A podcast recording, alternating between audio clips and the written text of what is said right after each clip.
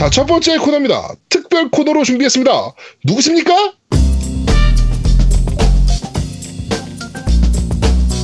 자, 어, 오늘 특별히 준비한 코너입니다. 그래가지고, 아까 저희가 오프닝 때 잠깐 말씀드렸듯이, 오늘 준비한 특별 인터뷰입니다. 자, 어, 오버킬 워킹데드의 개발자이시자, 팟캐스트, 어, 이따가 뭐 제목을 직접 말해주실 거고요. 어, 그 팟캐스트까지, 게임 팟캐스트까지 운영하고 계시는 우리 개발자 K님 나와 계십니다. 안녕하세요. 네, 안녕하세요. 게임 만드는 남자 K입니다. 만나서 반갑습니다. 아, 네, 게임 만드는 남자. 멋있다. 아, 예. 멋있다. 네. 어. 아, 감사합니다. やれやれ. 뭐야, 이게. 네. 네. 자, 어, 오버킬 워킹 데드라는 게임을 개발하고 계신다라고 하는데, 일단 간략하게 오버킬 워킹 데드가 어떤 게임인지부터 야, 좀 말씀해 오버킬 주세요. 워킹 데드가 아니고 오버킬에서 만드는 워킹 데드라서 오버킬의 워킹 데드 이렇게 해야 되는 거 아닌가요? 네, 네, 오버킬 워킹 데드, the 오버킬 워킹 데드인데 이제 이렇게 네. 보통 그냥 워킹, 오, 오버킬 발음. 워킹 데드라고 부르시면 될 것 같습니다. 아 네, 그래요? 네, 네. 네. 내가 맞아, 임마. 네. 그래? 오버킬 워킹 데드에 대한 게임 소개를 좀 잠깐 좀 부탁드릴게요. 아, 네, 그 저희 회사의 모토가 이제 4인 협동 FPS 게임이 저희 게임 회사, 저희 회사의 그 스타브리즈 스튜디오의 메인 모토인데 그 모토를 기반으로 이제 그 워킹 데드와 같이 공유하는 TV 시리즈와 이 comic book에서 같이 세계관을 공유하는 게임이고요. 그 기본적으로 스토리의 배경은 이제 TV 쇼가 애틀랜타 쪽에서 주로 벌어진 일이라면 저희 게임은 이제 워싱턴 DC 워싱턴 DC에서 일어난 일들을 주로 배경으로 이제 음. 저희 게임 스토리가 진행이 되고 이제 뭐 네 명의 일단 메인 캐릭터가 공개된 상태에 있고요. 그네 네. 명의 메인 캐릭터가 각각의 스토리와 각각 스킬들을 가지고 여러 가지 미션을 이제 수행하는 그런 어, 4인 협동 기반 FPS 게임이라고 말씀드릴 수 있을 것 같습니다. 어, 말씀 주신 부분 중에 스타브리즈라고 말씀을 주셨는데, 네. 대표작이 또 뭐가 있을까요? 이, 아. 지금 오- 오버킬 워킹 데드 말고. 어, 저희는 되게 오래부터 오래전부터 게임 만들었는데 뭐 가장 많이 아시는 거는 페이데이 2가 지금도 네, 열심히 네. 서비스하는 중이고요. 스팀에서도 top 10에 항상 올라와 있는 그렇죠. 야. 명, 게임입니다. 명작이죠. 네, 네. 페이데이는. 네, 페이데이 2는 정말 잘 만든 게임이라서. 네. 하여튼, 어, 좋습니다. 스타, 어, 오- 오버킬 워킹 데드, 스타브리즈라는 개발사의 개발을 맡고 계시고, 담당 파트는 어디세요? 그러니까 뭐, 그래픽이 있을 것이고, 뭐, 기획이 있을 것이고, 개발, 뭐, 서버, 뭐, 이런 부분들이 있을 텐데, 뭐, 어떤 부분 맡고 계신가요? 아, 저는 일단은 그, 그 공식 명칭은 그 senior gameplay programmer라서 그 gameplay 관련된 것들을 주로 만들고 있고요. 네. 어, 디테일하게는 저는 AI 쪽 담당하고 있습니다. 아, AI. 음. 네. senior시네요, 그러고도. 아, 네, 올해, 올해, 올해, 올해, 올해는 아니고요. 예, 어느 정도, 예, 밥 벌어먹고 좀 살다 보니까 이렇게 됐습니다. 아, 아, 되게, 그 얘기를 네. 해야죠. 우리가 초반에 그 누가 핀란드라고 했죠? 예? 어, 우리 아제트님이 핀란드라 했는데, 예. 어, 이 위치가 어디에 있죠? 네, 스웨덴, 예, 아름다운 도시인 스톡홀름에 위치해 있습니다. 네. 근데 어떻게. 이걸 핀란드라고 착각하는지. 모르겠네요. 아니 네. 순간적으로 착각, 착각했어요. 핀란드인가 스웨덴인가 북유럽은 다 비슷비슷해 그냥. 아, 그, 그런가요? 예. 가보셨나 보죠. 예. 그러네요. 네. 슈퍼셀을 좋아하시는 것 같습니다. 예, 슈퍼셀을 좋아하죠. 에 그럼 그런 말 하면은 북유럽 다 국가들이 싫어할 것 같은데 아, 그쪽에서도 어차피 우리 보면 일본이나 한국이나 다 거기서 거기야. 그건 그래요. 그래도 결정적인 와. 건 북유럽에서 우리 방송을 안 들어요. 네, 걱정하지 않으셔도 됩니다. 네. 자, 스웨덴 어, 스웨덴 남자 잘생겼어요. 아, 네, 엄청 잘생기고 키 크고, 예, 몸 좋으신 형님들 많이. 진짜요? 네. 음. 개발자 K님은요? 아, 저는 아시안이잖아요. 네. 하지만 키는 뭐 꿀리질 않습니다. 오. 오. 아, 근데 내가 그 개발자 K님한테 예전에 방송 듣고 너무 감동을 받아가지고 내가 댓글 한번 썼어요. 그 팟캐스트에. 그래서 한국 아, 오시면 술 한잔 하시죠. 뭐 이렇게 댓글을 단 적이 있었는데 지금 한국 오셨는데 어, 저희 방송 인터뷰 때문에 오셨다고. 아, 네, 그렇습니다. 네, 저희 방송, 이 방송 제 좋아하는 방송이고, 네, 네. 꼭 인터뷰를 하기 위해서, 네, 그럼 저희 실제로 7,700km 날았습니다. 네? 네. 저희 실제로도 만나는 거예요? 아, 그렇죠. 아, 네, 아, 한번 뭐, 별수 있으면 뵙는 거죠. 네. 네. 네. 시간 되시면, 네, 지금 한국의 개발, 지금 잠깐 쉬시는 기간이죠. 연말이라서. 아, 네, 3주 휴가 내고 왔습니다. 네. 아, 아, 그러시군요. 네, 그러면은 뭐, 한번 서울 거주 중이세요? 아, 네, 거의 서울에서 뭐, 네, 좀, 서울은 아닌데, 고양시 쪽이라서 네, 가깝습니다. 아, 아, 그럼 한번 뵈면 되겠네. 네. 혹시 몇 살이신지 여쭤봐도 돼요? 야, 너 네. 야, 너, 너 스태핑하러 왔어? 아니 네. 궁금할 수 있잖아. 네. 네. 아, 저는 88년생입니다. 예. 아, 네. 어, 나이도 괜찮으시네. 네, 그러네요. 네. 저기 아, 제, 제가 제가 아들 네. 네. 아, 네. 뭐요? 아닙니다. 네. 자, 그 제가 제일 궁금했던 부분은 네. 어 언제부터 해외에서 일하시게 되신 건지 이게 사실 쉬운 일이 아니잖아요. 그치 네, 네. 언어 문제도 있고 그것도 특히 네. 개발자라는 거는 소통이 중요한데 그런 소통을 어떻게 극복하는지도 참 궁금해요 저도 네. 네, 그 뭐 일단은 일을 시작한 거는 솔직히 얼마 되진 않았고요. 제가 처음에 면접 본 게 올해 6월이었고 네. 그일 시작한 건 8월부터 시작했거든요. 아, 네네네. 네, 그래서 얼마 되지는 않았습니다. 근데 그쪽에서 이제 적응하면서 이제 지금은 조금 어 적응하고 게임도 이제 본격적으로 드라이브 거는 시기라서 그때부터 이제 작업 시작했고 네, 원래 해외 취업은 준비를 조금 오래 전부터 했어요. 영어 공부라든지 뭐 음, 해외 쪽 알아보는 거 오래 했는데 어 좀 이렇게 저도 회사 다니면서 준비하다 보니까 계속 좀 이렇게 좀 금- 늦어지더라고요. 네. 늦어지다가 네, 어떻게 아, 올해 근데 연락이 실력이 돼서 좋으신가 봐요 그 메이저잖아요 해외 취업이라는 게 사실은 아 그렇게 그 외국인을 그렇게 쉽게 쓸 수 있는 자리가 아닐 것 같은데 근데 메이저 회사인데 와 취직됐다는 건 실력이 그만큼 받쳐준다는 얘기 아닌가요? 아 뭐 그렇게 봐주시면 네 아주 감사하겠습니다. 그렇군요. 아, 네. 지- 또 하나 제일 궁금했던 부분이 네, 국내에서도 게임사에 게, 계셨던 건가요? 그렇죠. 네 저는 계속 게임만 개발했습니다. 아, 네. 그러면 뭐 어디였는지 아니면 혹시나 개발한 게임이 있었다면 어떤 건지 말씀해 주실 수 있나요?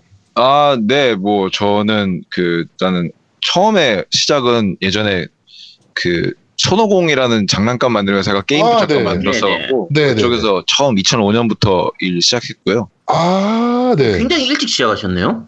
아, 예, 저는 그 뭐 고등학교 다니다가 그 자퇴하고 바로 취업한 케이스라서 음. 아, 우와. 좋아 그게. 어. 그래서 또 그때부터 일을 뇌생남 했고. 등장이다.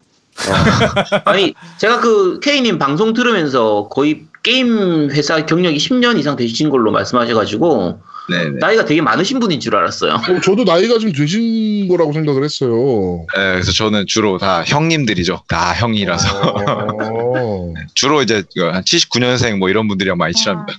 네. 좋다. 저희가 78년생이라서 아, 네. 네. 친하게 지내면 되겠네요. 네.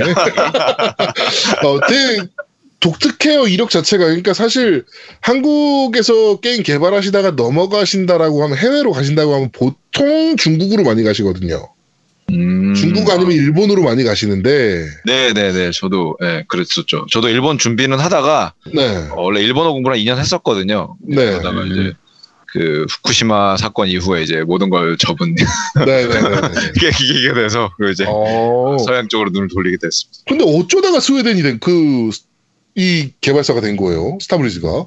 아 일단은 제가 뭐 정말 간단한 건요. 제가 네. 페이데이를 시작한 건 얼마 안 됐는데 네. 페이데이 2를 우연히 하다가 친구 하자 그래갖고 근데 재밌는 거예요. 네. 그래서 이제 어, 여기 사람 뽑나 싶어서 홈페이지 들어갔는데 사람을 뽑더라고요. 네. 그래서 그냥 어, 이력서 내볼까 그랬는데 면접이 연락이 왔어요. 네. 그래서 시험을 보고 이제 어, 면접을 보고 그다음에 이제 나, 어, 날아오라 그래서 예, 날아가서 면접 보니까 일하자 그래서 일하게 됐습니다. 와. 어. 근데 그거 나라까지 날아갔는데 만약 안 뽑히면 어떡해요? 표가 나서 따라간 거 아닌가요? 면접을 아마 저런 걸로 봐 스카이프나 이런 걸로 보지 않나요? 네네. 예, 그 1차로 일단은 그 시험 테스트를 주고요. 그걸 한 네. 일주일 동안 보고 그거가 통과되면 이제 스카이프로 먼저 저희 그 리드 하는 친구랑 이제 면접을 인터뷰를 스카이프 인터뷰를 보고 네. 그다음에 이제 그게 통과되면 이제 직접 부르는 건데 보통 이제 비행기 티켓이랑 호텔을 다 주거든요. 대주거든요. 그걸 네네네. 대주고 부를 정도면 거의 그때부터 그냥 뭐, 봐야죠. 어. 네, 그런 거라서 그때부터 뭐 좀 편하게 마음 편하게.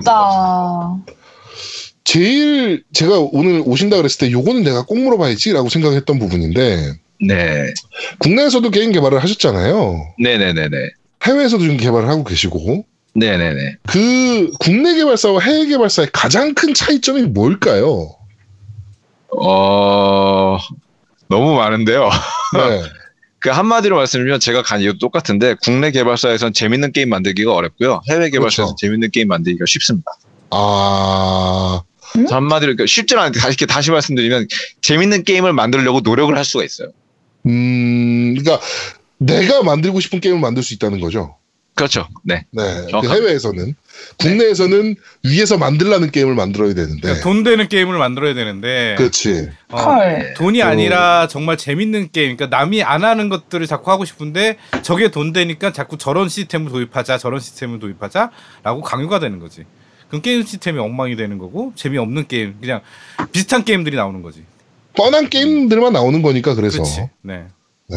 예, 뭐 개인적으로 말씀드리면 제가 이제 그 한국에서 중소기업이랑 한 중견기업이랑 정말 큰 대기업이랑 다 다녀봤는데 네. 어 2000년대 중반의 초창기를 제외하고는 그때 만든 이제 제가 그 약간 그 롤이랑 비슷한 게임을 2006년에 개발했었는데 그때는 정말 네. 재밌게 만들었거든요. 뭐 딱히 네. 뭐 비즈니스 모델 생각 안 하고 근데 그 이후부터는 단 한 번도 그 마케팅 팀이라든지 사업 팀의 어떤 그런 관리 관여를 안 받고 개발해 본 적이 없는 것 같아요. 한 번도. 네네네네. 그래서 저도 뭐 하기도 어렵고 제가 마지막에 다닌 회사가 어, 회사 이름 얘기해도 되는지 모르겠는데 네. 그뭐 왜- 땡땡 뭐 뭐 만약에 넷마블이다 그러면 넷 땡땡 뭐 이런 식으로 얘기하시면 돼요. 네. 네, 엑스슨 다녔거든요. 아, 네. 예, 우리나라 최초의 뭐, 오- 온라인 게임을 개발한 회사를 아, 네네네. 네, 모- 모슨 거기 말씀하시는군요. 네. 네. 네. 응? 거기도 있었고 넥 X 맞아요? 어, 넥엑스. 어. 아, 예, 뭐, 예, 거기서 거기서도 이제 FPS 게임 개발하다가 뭐 그거 2년이 돼갖고 이제 어, 넘어가게 된 것도 있는데 그좀 음. 대부분 보면 점점 규모가 커질수록 그 개발자들의 자유도가 낮아져요. 예. 음. 낮아지고 다른 쪽에서 뭐 매출 드라이브 걸라고 해서 뭐 만들고 싶지 않은 그런 과금 시스템을 갑자기 넣는 경우라든지 이런 것들이 너무 많아서 음. 저희가 그렇게 깠던 서든어택 2의 개발에 연관돼 있으셨던 건가요? 아 저도 넥슨이요 그 보시면 FPS 게임 딱 두 개 있거든요 네. Sudden Attack이랑 예, Counter-Strike 쪽에 네. 있었습니다 네. 아, 카스 쪽에서 계셨구나. 아, 다행이네요. 아우, 네, 우리가 어우, 저희가 어, 그 게임을 너무 욕을 많이 했거든요. 야, 야, 우리가 아, 카스는 안 봤지. 아, 아우, 설마 거긴가 해서 뜨끔해가지고 제가. 네, 뭐 저도 그쪽은 뭐, 예, 뭐 많이들 아시겠지만 뭐 많이 그, 이게 좀 결과가 안 좋았잖아요. 근데 저도 네. 개인적으로 그때는 회사를 다닐 때였는데, 어, 음. 내부에서도 별로 좋게는 말씀은 드린 적이 없어요. 저도 이렇게 굉장히 비판하는 쪽이었고, 네네네. 네, 뭐, 그, 뭐, 어. 아시겠지만 그 좀 저는 처음 인터뷰 때 네. 뭐 이미 많이 엄청나게 비판을 하셨겠지만 이건 좀 당연한 거니까 네. 저도 이제 내부에서는 그 처음 그런 게임 그 발표 인터뷰 그 게임을 발- 발표하기 전에 가장 네. 처음에 이제 그 뭐 리드 하시는 분들이 발표한 내용에 이 게임은 뭐 이래서 재밌어요 이래서 재밌어요 이런 게 하나도 없고 우리 게임 캐릭터 이뻐요로 다 도배돼 있어서 네, 맞아요. 예, 저렇게 인터뷰하면 안 될 텐데 얼마나 자신감이 없으면 저렇게 인터뷰를 하지라는 생각을 있어서 예, 저도 좀 그땐 걱정을 많이 했었는데 예, 아니나 다를까 음. 결과가 안 좋게 나오더라고요. 그렇군요. 네. 지금 팟캐스트 진행하시고 계시잖아요. 네네네. 근데 팟캐스트를 그 혼자 진행하시면서 제가 들어보면 진짜 그 국내 게임 개발사에서 일하면서 그때 쌓였던 울분을 그냥 다 털어놓으시는 것 같더라고요. 네. 예, 좀 그런 편입니다. 네. 네, 근데 말씀하시는 거나 그런 거 보면 지금 있는 개발사에서 굉장히 만족하고 계신 거죠. 네, 그럼요. 네. 아, 그, 그쪽에서 지금 그 국내 같은 경우에는 pub- publisher하고 개발사하고 관계에서 publisher가 좀 주권을 쥐고 이런 게 있잖아요. 네네네. 지금 거기도 publisher가 지금 505 Games로 돼 있죠. 어, publisher, 뭐, 개발사 관계라기보다요. 이렇게 여러 네네. 가지 면에서 협력하고 있는데, 네. 저희는 그 느낌이 그래요. 이제 만약에 어떤 publisher가 있다면, 좋은 네네. publisher가 있다면 그 publisher한테도 저희가 배울 수 있는 거기 때문에, 네. 어, 같이 한다 그러는데, 만약에 그 publisher랑 틀어져도, 우리 돈 많다. 음. 우리가 알아서 개발할 수 있다. 예, 저희가 PAYDAY 2로, 음. 정말 엄청난 돈을 벌었기 때문에, 네. 그 돈으로 저희들이 하고 싶은 게임 마음대로 만들 수 있기 때문에 그런 거 걱정하지 말라 그러더라고요. 음, 와, 그럼 그때 그게 대단한 것 같아. 우와. 그 방송에서 말씀하신 것처럼 publisher하고 개발사가 동등한 위치에서 서는 네. 그런 곳에서 지금 일을 하시고 계신 거네요. 네, 네, 그렇죠. 음. 아, 네, 저희 자체적으로 이번 게임은 저희 자체적으로 서비스하고 근데 워낙에 Walking Dead라는 그 이번 게임 같은 경우는 뭐 Skybound라든지 그 Robert Kirkman 씨도 같은 universe를 공유하고 있기 때문에 네. 네. 여러 가지 엮여 있어서 제 보면은 예, 같이 또 다 같이 일하는 거라고 보시면 될 것 같습니다. 음. 아, 그러고 보니까 Starbreeze가 The Darkness도 만들었던 업체군요. 네, 네, 네 예전에 예. 아, 저 Darkness 엄청 재밌게 했었거든요. 아, 지금 나랑 약간 코드가 맞는 회사네. 여기가 전체적으로 약간 암울한 느낌, 어두운 느낌 이런 걸 많이 만드시는 곳이라서. 근데 네. 지금 이제 게임 얘기로 약간만 넘어가 볼게요. 지금 이제 PAYDAY 스타일의 좀 Walking Dead 이런 느낌으로 생각이 되는데 음, 네. 이게 좀비가 나오다 보니까 아무래도 Left 4 Dead하고 좀 비교가 될 것 같거든요. 그렇죠. 네, 네, 그렇죠. 네, 많이 그렇게 얘기하시더라고요. 네. 좀 차이점이 본인이 만들면서 느끼는 차이점은 어떤 부분들이 좀 많이 다른 것 같으신가요? 그 일단은 뭐 일단 시- 시대도 많이 지났고 뭐 그래픽적으로 발전하는 건 뭐 당연히 뭐 말할 수 당연한 거고요. 그리고 예. 일단은 어 아, 뭐 가장 큰 차이라면 좀비 쪽인 면에서 봤을 때는 그 Left 4 Dead 좀비들은 굉장히 빠르고 이렇게 막 날라오고 막 이렇게 막 네, 막 네, 네. 그러잖아요. 네, 저희들은 정말 무섭잖아요.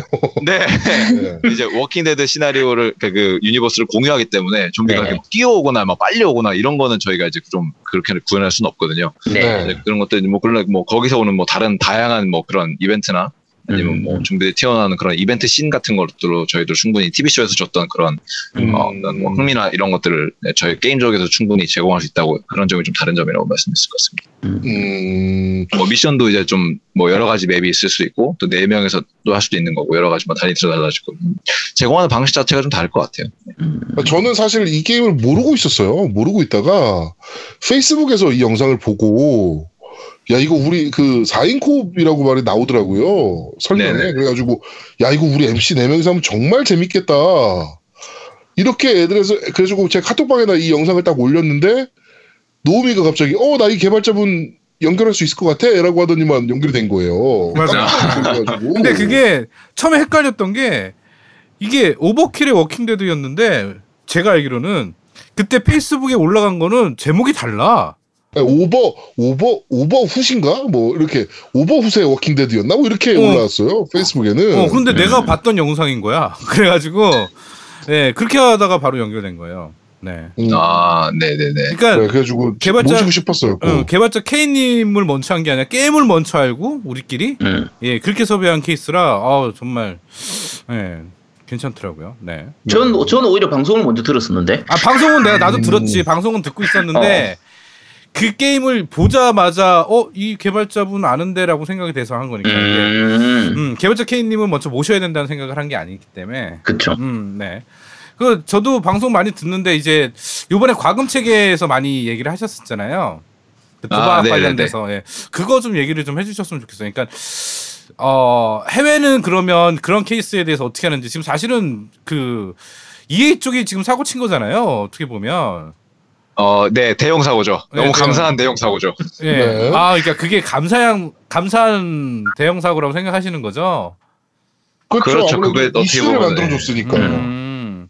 그거에 대해서는 개인적으로 어떻게 생각하는지 좀 알고 싶어요. 그거랑 그러면 앞으로 그러면 우리 게임계에서 그걸 해, 해결할 수 있는 방법 뭐 이런 것도 좀 알고 계신 게 있으면 생각하시는 게 있으면 어, 일단은 뭐, 뭐, 레더박스나, 거, 여기서 루트박스라고 부르는데, 네. 네. 그, 기본적으로 일단 여기 개발자들은 기본, 그- 그런 걸 언급했을 때 거부감이 확 드는 느낌이 제가 받았거든요. 그러니까 제가 음. 제가 그럼 가끔 추천하는 게 이제 여기 개발하시는 분들이랑 인터뷰한 거를 가끔 올리고 이제 그런 네. 것들을 하고 있는데 특히나 기획하시는 분들이 그 루트박스에 대한 굉장한 경계심을 갖고 있는 게 이거를 시스템에 들어가면 우리가 할 수 있는 게 굉장히 좁아진다 게임에서 음. 디자인할 수 있는 모든 면들이 왜냐면 판매하는 것과 판매 안 하는 게 확 갈려지잖아요 모든 걸 네, 판매하는 게 아니니까 음. 그러니까 자연스럽게 모든 기획을 할 때도 팔리는 것과 안 팔리는 걸 나눠서 기획할 수밖에 없거든요.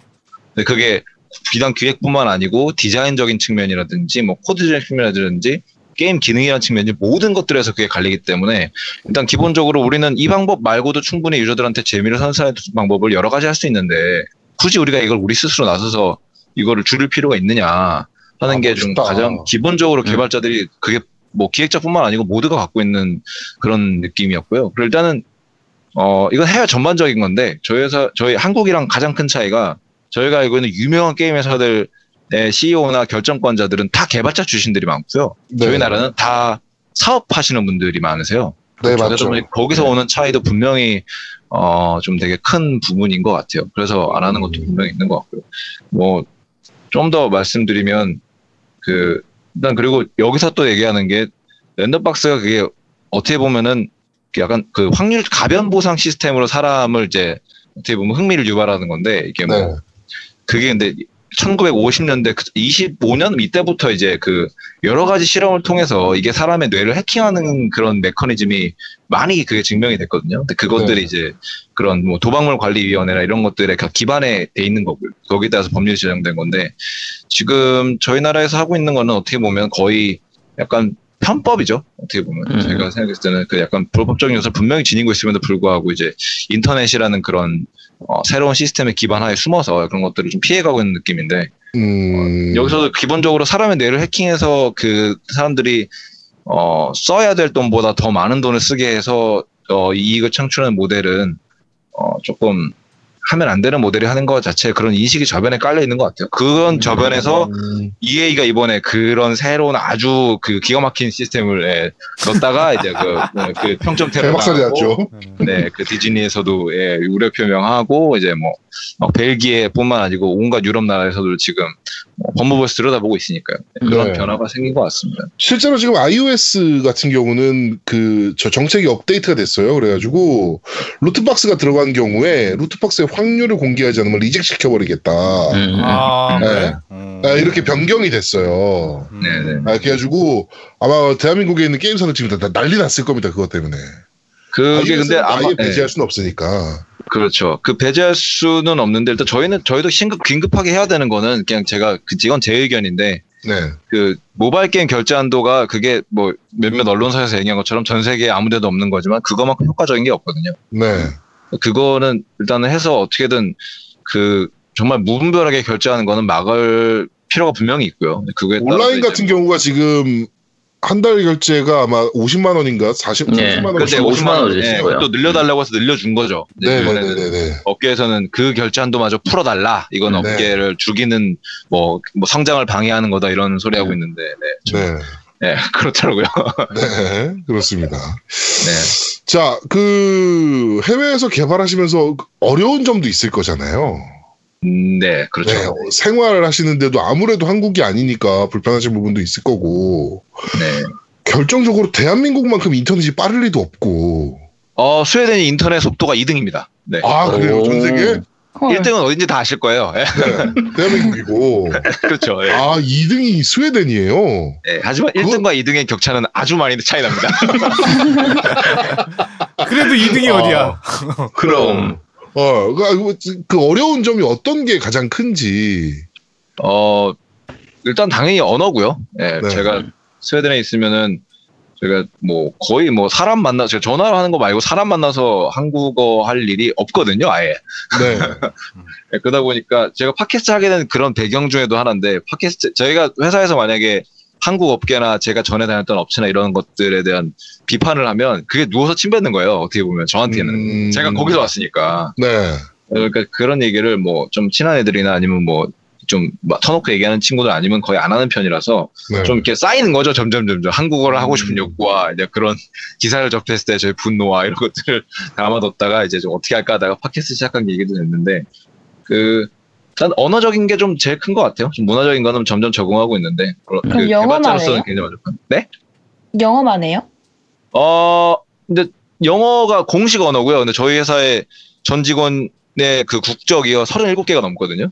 어. 와. 정말 다양한 나라에서 다국적군이네. 다국적군. 네네네. 그래서 뭐 언어가 이게 뭐 오른쪽에서 이탈리아 하고 있고 앞쪽에서 영어 하고 있고 뒤쪽에서 스웨덴어 하고 있고 왼쪽에서 뭐, 뭐 라틴어 하고 있고 막 이런. 아, 그러면 좀 외롭겠다. 한국말은 하나니까. 그러게. 아, 예, 뭐 그렇죠. 아. 한국 네, 사람이 아예 다 영어 없어요? 씁니다. 한국 사람이 아예 없어요? 한국 사람보다 아시안이 3명밖에 없고요. 음. 오. 아. 네, 뭐 그렇죠. 예. 아주 쉬운 일은 아니네요. 외롭겠지. 그, 그러니까. 그 결혼을 아직 안 하신 걸로 알고 있는데, 네네네. 예, 그러니까 뭐 그 가족이 같이 간 것도 아니고, 네, 네, 좀- 결혼 준비 중입니다. 아, 어. 어, 아이 큰일 났네. 오. 결혼 준비 중이네. 왜, 왜 그런 짓을 하시려고 도대체. 아직, 아직 안 늦었으니까 잘 생각해 보시고요. 제가 아주 세속적인 질문 하나 하겠습니다. 아, 네네네. 연봉은 셉니까? 어, 네. 어. 한국 여전까지 그 뭐 넥땡 뭐 이런 데 당기실 때보다 어, 네, 거의 두 배 가까이 올랐습니다. 네. 아 그게 근데- 우리나라에 뭐가 문제냐면 그 그러니까 쉽게 말해서 기- 기술 있는 사람들보다는 그 가방끈 긴 사람에 대한 것들이 대우가 달라요. 아, 아무래도 그럴 수밖에 음. 없죠. 네, 우리나라. 근데 해외는 정말 기술자를 보거든요. 기술 능력과 그런 음. 것들을 보기 때문에 뭐 그런 것들은 혹시 느끼신 게 있나요? 혹시 그런 부분에 대해서? 아, 네, 정말 그거는, 예, 뭐, 제가 그, 여기 한 군데 지금 정해서 왔지만, 그 전에 이제 면접을 본 회사들이 거의 세계 유수 업체들만 제가 골라서 지원을 했거든요. 근데 네. 면접을 다 면접 보고 결정을 제일 빨리 난 데나, 딴 데 떨어진 데도 물론 많지만, 결정이 네. 빨리 난 데로 온 건데, 거기를 면접 보면서 느낀 건데, 걔네들은 딱 하나 무조건 포트폴리오만 봅니다. 일단은 아. 쓰는 난에 이력 쓰는 게, 이력서가 한 장이에요. 한 면이 한 면. 어, 예. 그냥 뭐 경력, 뭐 전임 회사 담임 회사 프로젝트, 뭐 뭐 뭐 이름, 뭐 그냥 뭐 자기 스킬, 뭐 할 줄 아는지 이거밖에 없어요. 다른 거 전혀 쓰지 않습니다. 음. 제가 요번에 그 중국 쪽 일을 좀 할 게 있어가지고 그 외주로 네네. 중국 쪽에서 저한테 이제 프로필을 달라고 요청이 왔어요. 그래갖고 나는 이제 네네. 프로필을 준비하다가 뭐뭐 필요해요 그랬더니 그냥 이력 그냥 하신 거 쓰세요 이러는 거예요. 네네. 그러니까 학력이라는 걸 아예 안 봐. 내가 뭘 했는지만 봐. 내 네. 이름과 내 뭐- 내가 이때까지 뭘 했는지만 적어달래요. 그래서 내가 굉장히 놀랬거든. 그쪽 저도 이제 개발자라 어째 음악이랑 개발을 같이 하고 있는데 저는 모바일 개발자거든요. 네네네. 네. 그래서 해외 쪽이랑 일하니까 좀 그런 것들이 좀 있는 것 같더라고요. 근데 생각해 보면 그게 당연한 거잖아요. 어 근데 그렇지. 그게 맞는 거지. 맞아 그게 맞는데 우리나라는 실력이 좋은 사람들은 더 이용해 먹으려고 하는 습성이 강해요. 쉽게 말해서 지금 개발자 케이님 같은 경우에는 실력이 좋아서 자기가 먼저 진로 선택하고 간 거란 말이지. 이런 분들이 대다수가 실력이 정말 좋으신 분이야. 근데 문제는 대우를 못 받아 우리나라에서. 헬조선. 음 그래서 이게 아 나도 네. 고- 그 지금 아까 얘기하셨을 때 고등학교 때부터 했다 그러는데 저도 사실 프로그램 고등학교 때부터 했었거든요. 그것도 상업적 프로그램을. 근데 공감이 되더라고. 그러니까 우리나라의 음. 그런 소프트웨어적인 인식 자체도 문제일 수도 있어. 음. 그, 음, 이 해외에 취직해야겠다라는 결정 자체가 사실 쉬운 게 아니잖아요. 네, 그렇죠. 네, 그거를 선택하신 뭐 계기가 있어요, 정확하게. 그냥, 아까 우리 뭐 PAYDAY 하다가 재밌는데 여기다 취직해볼까? 뭐 이런 것도 물론 될 수도 있겠지만, 네. 아, 나는 한국 개발판 떠나서 외국으로 가야겠어라고 선택을 한 뭔가 계기가 있으신지. 어, 생각은 되게 예전부터 하고 있었고요. 제가 이제 그 게임 업계, 게임 업계를 떠나서 게임 자체를 처음 접한 게 이제 그 20년 전에 97년에 이제 플레이스테이션 1 나오고 파이널 네. 판타지 7 나오고 이제 바이오하자드 1이 나왔을 때 그 충격이 제가 그게 개발자가 음. 되기로 마음먹은 계기였거든요. 어린 시절에. 네.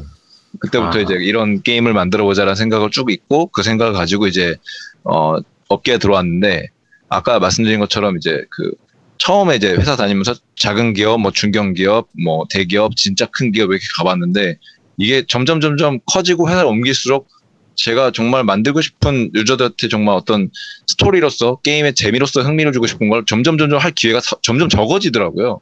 음, 그리고 이제 이런 것들을 느끼고 또 뭐 여러 가지 뭐 그런 어떤 컨텐츠를 개발할 때마다 이런 저는 이 컨텐츠 자체로 재미를 주고 싶은데 항상 내가 만드는 게 얼마에 팔릴지를 위해서 다 confirm을 받고 만들어야 되니까 음, 거기서 오는 자괴감 이런 게 좀 있어갖고 음, 맞아요. 나는 맞아요. 재밌는 걸 하고 싶은데 네. 왜 그러니까 뭐뭐 비즈니스 모델이건 뭐, 뭐, 뭐 유저 대비 수익이건 뭐건 다 알겠는데 일단 게임은 재밌는 게 기본이고 그렇죠. 재미 바탕 위에서 이제 어떤 걸 유저들한테 이제 뭐 팔아야 될까 이런 고민하는 게 기본인데 이런 게 정립되기도 전에 이미 비즈니스 모델을 다 설계하고 거기에 음. 맞춰서 게임을 개발하는 게 점점 점점 많아지다 보니까 네. 아, 한 번쯤은 어, 떠나는 게 낫겠다. 해외에서 이제 뭐 보통 이제 우리나라 대부분 이제 네가 해봤냐 그렇게 이런 걸 많이 얘기하시잖아요. 어떤 네. 거 반론을 제기하면.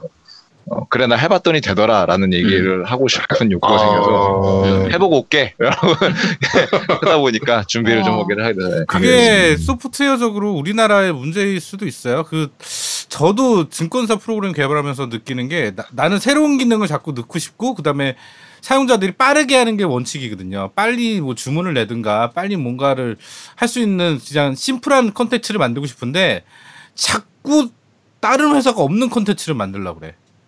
그러니까 음, 무거워지고 뭐하고 옛날에 그것 때문에 욕먹은 게 이제 그 영웅문 최초의 뭐 탭, 탭용으로 나온 게 뭐, 태블릿용으로 나온 게- 게 게임용처럼 만들어서 나왔어요. 응. 그러니까 음. 더럽게 무겁고 유저들은 익숙하지도 않고 막 이렇게 되니까 근데 나도 공감이 많이 되네. 나도 해외로 나가고 싶네. 저, 저 취직 자리 좀 알아봐 주세요. 네. 예, 예, 환영하겠습니다. 아 근데 진짜 진지하게 얘기하고 싶어. 옆에 있으면 굉장히 시끄러울 거예요. 네. 네. 아 이거 좋지 한국말로 내가 얘기하니까 어, 나도 게임 개발을 할 수 있다고. 음. 자 그리고 저 저는 이제 마지막 질문인데 마지막 질문이라기보다는 이제 저건데 그 이제 동일한 길을 가고 싶어하는 후배들도 많아요. 그러니까 그렇지. 예. 네, 그, 아, 나도 외국에서 게임 개발하고 싶어. 그리고 저는, 저도 이제 게임 개발 바닥에 있었지만, 제 후배들이, 형님, 저도 게임 개발을 하고 싶어요. 그러면, 야, 그냥, 하지 마. 다른 거 해. 라고 얘기를 하거든요. 지금도. 네. 근데, 지금, 나는 정말 재밌는 게임을 만들고 싶어. 나도 그러면 해외 가서 게임을 개발하고 싶어. 라고 생각하는 우리 개발자 후배들이나 뭐 이런 분들이 많을 텐데, 네. 조언을 해준다면, 그 친구들한테, 어, 어떤 방식의 조언을 해드려야 되죠? 그러니까 뭐 뭐를 뭐를 좀 빡세게 준비해라 라든지 뭐 이게 쉽지 않은 길이니까 예, 뭐 준비해야 될 거라든지 뭐 이런 것들 네 그러니까 한국에서 개발자가 되기 위해서 어떤 것들을 해야 되는 아니요 해외에서 나는 해외로 가겠다 해외로 가겠다. 네 그건 뭐, 어, 일단은 제일 중요한 건 뭐, 영어가 아니고요. 포트폴리오거든요. 그, 내가 이 사람들한테 내가 해외에 적어도 나갈 정도면 저희가 영어가 모국어가 아닌 국가니까 네. 영어보다는 이제 제가 정말 나, 거기 있는 사람들보다 정말 특출난 걸 뭔가를 보여줘야 되거든요. 내가 뭐 네. 경력이 많다든지 아니면 뭐 내가 프로젝트 만들었는데 정말 기가 막히다든지 아니면 나는 이런 아이디어가 있는데 이런 것들 어떻게 구체, 구체적으로 생각이 있다라든지 이런 것들을 그 충분히 어필할 만한 걸 만들어야 되기 때문에 일단 포트폴리오가 무엇보다도 가장 중요하다고 저는 말씀을 일단 드리고 싶고요. 그리고 음, 제가 뭐 조언 드릴 수 있는 게 아트 쪽은 제가 아트라는 개념 자체가 제 머릿속에 1도 없어요. 정말 저는 뭐 그림적인 재능이 없기 때문에 네. 아트를 어떻게 말씀드리면 좋겠지만 그 프로그래머 만약에 지원하시고 하는 분들은 일단은 기본적인 뭐 알고리즘이라든지 이런 것들 공부 좀 하셔야 되고 그리고 내년 테스트를 다 보기 때문에 네. 그런 것들 테스트 보게 되고 또 포트폴리오도 개인적으로 이제 게임에서 나오는 기능들 이런 것들 뭐 간단하게 구현해 볼 수 있거든요. 그런 툴들이 많기 때문에 네. 그런 툴들 이용해서 해봤으면 좋겠고 기획자분들도 뭐 언리얼이나 유니티 이런 거 요즘은 뭐 프로그래머가 아니어도 좀만 배우면 개발 다 할 수 있게 하는 환경이 만들어졌잖아요. 네. 그런 것도 있어서 당장 본인들이 만들고 싶은 거를 그런 것들을 공부해서 보여주는 식으로 그걸 기준으로 포트폴리오 사이트를 만들거나 그런 식으로 해서 이제 좀 접근해서 포트폴리오 만들어서 이렇게 노력해 보는 게 가장 음. 좋은 방법이 아닐까 생각합니다. 음. 보통 좀, 좀 그러니까 좀 다르게 느꼈던 게 어떤 부분이냐면 보통 이렇게 뭐 외국에서 개발하시는 분들한테 여쭤보면 네. 야 영어 공부해 그치. 말 못하는데. 개발할 수 있을 것 같아 뭐 요거부터 얘기하시는데 보통 아, 어, 네. 이분께서는 영어도 중요하긴 한데 그것보다는 네 포트폴리오가 훨씬 더 중요해라고 얘기하시는 게 훨씬 더 좀 신선하게 좀 와닿는 부분이 좀 있네요.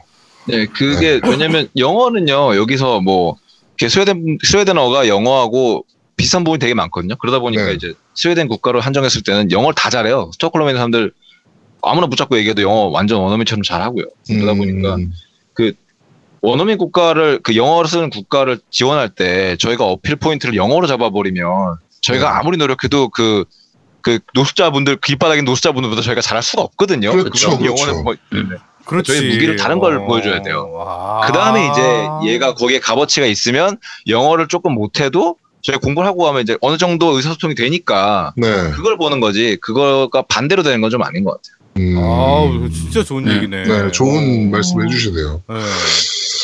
자, 그래서 중요한 것은 오버킬 워킹데드가 2018년도에 발매를 합니다. 2018년도 Fall이라고 돼 있는 걸로 봤는데, 네. 어, 그, 제일 결정적인 게 될 것 같은데, 한글화 됩니까?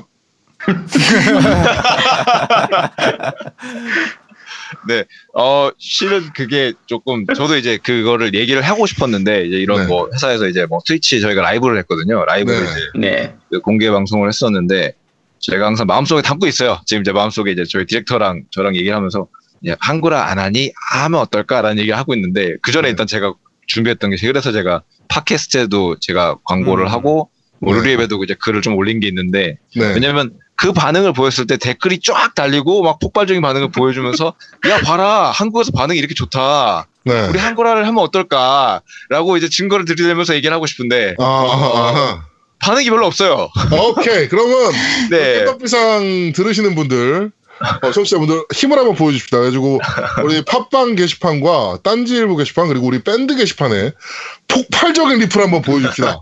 그래가지고 어, 우리 개발자 K님께서 야 봐 씨발 한글화 해야 된다니까 이거 좀 할 수 있도록 예, 여러분께서 한글화 게임 해야 되잖아요 우리는 그러니까 이런 좀 유저의 힘을 한번 이때 한번 보여줍시다. 좋다. 네. 근데 리플로 한번 이게 중요한 것 같아요. 어차피 그 한국인 개발자가 최초로 그러니까 처음 처음으로 그 회사에서 개발을 해서 나온 작품이 어 개발자 K님이 어떤 그 시너지가 되겠지만 그 방송 그, 아니 그 게임이 한글화에 대해서 어 한글이 돼 그러니까 한글화가 되면서 그 다음 작품도 한글화 될 수 있는 계기가 될 수 있거든요. 그러니까 네. 첫 단추가 중요한 것 같아. 제가 보기에는 네. 요번에는 무조건 어떻게든 저희도 힘을 합해서 한글화가 되도록 노력을 해야 될 필요가 있는 것 같아요. 번역이 필요하시면 네. 저희가 할 수도 있어요. 맞아요. 아, 네네. 네. 저희 상그리자즈 상그리자즈님이라고 저희 공식 번역기 있거든요. 번역기 아, 네네. 공식 네. 번역기. 그분께 맡기면 되니까. 야, 야 거기는 몸, 몸값이 비싸가지고 안 될 것 같은데. 아야 되게 싸게 해줄 거야. 그 형 싸게 해주더라고.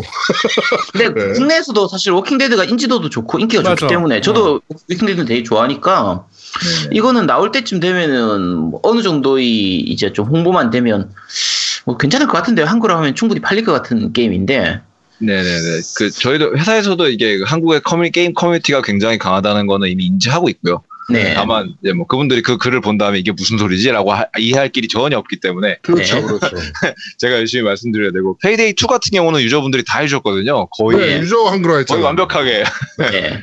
예, 그래서 뭐 여러 가지 방법이 있겠지만 일단 그 기반이 되는 건 이제 저희 네. 한국에서 인기가 많다는 걸 제가 이제 보여주고 이제 네. 하면 1차 봐라 이러면 어떨, 어떨까라고 얘기해야 되는데 기사도 많이 안 써주시더라고요. 그러니까 좀아 그래요? 네, 아. 게임 맥, 뭐, 이렇게 IGN이나 그 게임스팟이나 이런 해외 언론들에서는 거의 라이브 하자마자 바로 다 올라와서 네. 이렇게 되는데, 이게 뭐, 저희 그래서 그때 한국에서 인기가 별로 없나? 워킹데드가? 생각을 좀 해갖고. 그게 네. 사실 아시겠지만 한국 그 게임 매체들이 미디어들이 네네. 약간 그런 게 좀 없기는 해요. 그러니까 뭐 이렇게 취재를 한다거나 실제로 이런 게좀 그렇죠. 없다 보니까 네, 그래서 더 아마 모르는 걸 거예요. 보도자료 안 나가면 몰라요, 얘네. 음. 두 군데만 썼더라고요. 네. 어차피 한 군데서 쓰면 그거 뺏겨 쓰는 애들이라서. 네. 이거는 제가 또 아는 기자들이 좀 있으니까, 어, 한번, 뭐, 오신 김에 인터뷰를 한번 제가 어레인지 할 수 있으면 제가 어레인지도 한번 해보도록 할게요. 아유, 감사합니다. 네네네. 그건 제가 한번 해보도록 하겠습니다. 자, 오버킬 워킹데드의 개발자 K님과 지금 인터뷰를 진행을 하고 있습니다. 자, 어, 노미님이나 아제트님 마지막 질문 한번 부탁드릴게요. 제가 한번 질문 좀 할게요. 네. 그 K님이 그 방송에서도 다른 분들한테 물어보신다고 하셨는데, 네네. 그 일단 게임 개발자가 된 이유는 뭐 게임이 재밌으니까, 그러니까 이거는 그냥 뭐 넘어가고요. 네네. 자, 본인이 생각할 때 게임 개발에서 가장 중요한 요소가 뭔 것 같아요? 어, 일단 뭐, 다른 걸 떠나서 재미죠. 네. 음. 재미가 제일 중요한 것 같습니다. 그 게임만의 특징으로 어떤 방식으로 유저들한테 만족감을 줄 것인가. 거기에 대해 고민할 수 있는 게 가장 기본인 것 같고요. 네. 네. 그리고 이제- 지금 본인 인생의 가장 최고의 게임은요?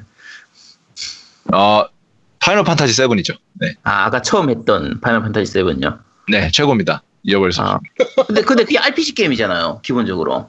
그렇죠. 네. 자, 그러면 만약에 K님이 모든 고난을 다 가지고 게임을 만든다고 하면 어떤 게임을 만들고 싶어요? 어, 일단 저는 뭐 이건 오래되고 제 꿈인데 네. 그 어, RPG는 아니지만 그 콜 오브 듀티 같은 그런 게임을 저희 네. 그 독립군 배경으로 한번 찍고 싶어요. 암살 같은 아, 그 영화죠. 어, 저희들은 재밌겠다. 네, 저희가 여기는 2차 대전으로 저희가 아시다시피 얼마나 많이 유럽에서 엄청난 게임들을 많이 만들었잖아요. 그렇죠. 네. 그렇죠. 저희는 소재가 넘치고 넘치거든요.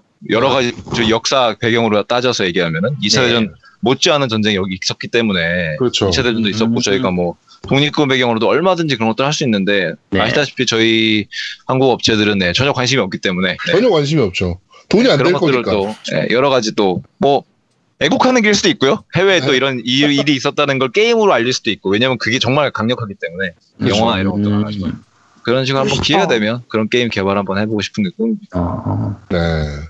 근데 아제트도 면접 봅니까? 아니 아니 근데 질문이 면접 질문이야. 아니 방송 들을 때 보면 되게 구- 듣다 보면 되게 궁금한 게 많이 생겨. 이게 음. 그 복지도 그 되게 좋다고 했잖아요. 네, 어, 엄청 제일 가장 차이 나죠. 네.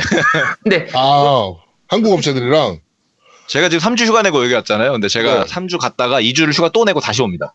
아, 아, 이게 사실 넥땡도 복지 좋기로는 손꼽잖아요. 대한민국 게임 업체들 중에서. 아, 별로 그렇게 좋지 않습니다. 네. 아 그래요? 음, 네. 제가 기준으로 봤을 때는 어, 뭐 이거는 뭐 내부 다 아는 얘기니까 네. 어, 아마 대기업들 중에 유일하게 점심을 돈 내고 먹는 데일 거예요. 아 넥땡이. 네. 아. 그 내부 시설 중에 유료 무료인 거 하나도 없습니다. 다 돈 내고 써야 돼요. 아, 뭐 그죠. 카페도 돈 내고 써야 되긴 네. 하죠. 하지만 뭐 몇몇 다른 애 같은 대기업들은 네, 다 무료죠. 네. 네, 네, 네. 그렇죠. 네. 아니, 그게 이제- 나간 돈도 장난 아니거든요.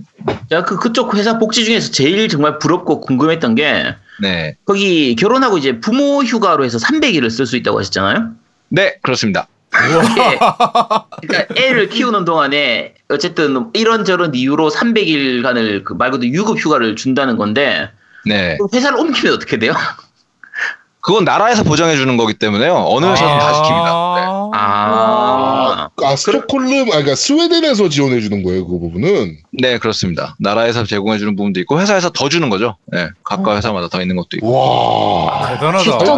네. 와. 그- 뭐 제일 큰 차이는 뭐 여러 가지 뭐 부모 그러니까 그 부모 휴가는 만약에 내가 아기를 4시에 데리러 가야 돼. 가면 돼요. 그냥 가면 돼요. 회의 중이면 뭐고 상관없어요. 가면 돼요.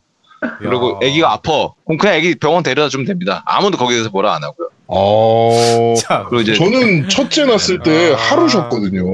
아, 네, 첫째 낳았을 때 하루 쉬었는데 그것도 눈치 보고 쉬었거든. 그렇죠. 네, 국내는 저희- 그렇잖아요. 예, 저희 리드 지금 두 달째 안 나오고 있거든요. 아기 출산 때문에. 리드가? 네, 네, 네. 야.